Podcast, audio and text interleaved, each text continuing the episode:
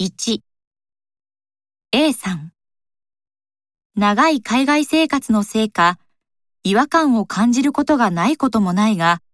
帰国子女を特別視しない校風の学校で帰国前に思っていたよりものびのび振る舞える。B さん。身につけた外国語だけでなく帰国子女としての特性も生かされているとは思えず他の学生と同一化しようとする学校教育を物足りなく感じている。C さん。海外で多様な文化を持つ人たちと交流した経験は素晴らしかったが、日本の学校で新たに築いた人間関係が今後の人生にとって大きな意味を持つと思う。D さん。学業面においては未だに追いつけない科目もあるが、これは個人的な努力の問題である。全員で力を合わせて取り組む行事などは、海外の学校では得難い体験ではないだろうか。2. A 自分に通知が来た時には気が重くてたまりませんでしたが、実際にやってみるととても興味深いものでした。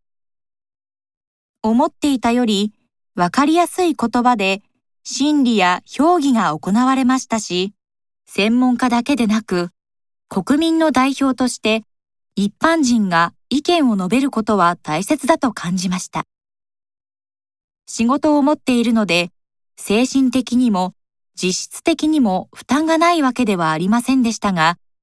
裁判の内容はもっと国民に知らされるべきだし、一人一人がもっと関心を持つべきだとも思いました。B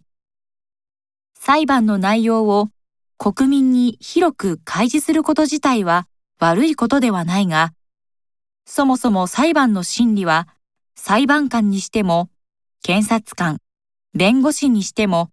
専門の勉強をして難しい試験を受けてきている人がやるべきもので、それを一般人にも参加させるというのは、専門家としての責任逃れのような気がする。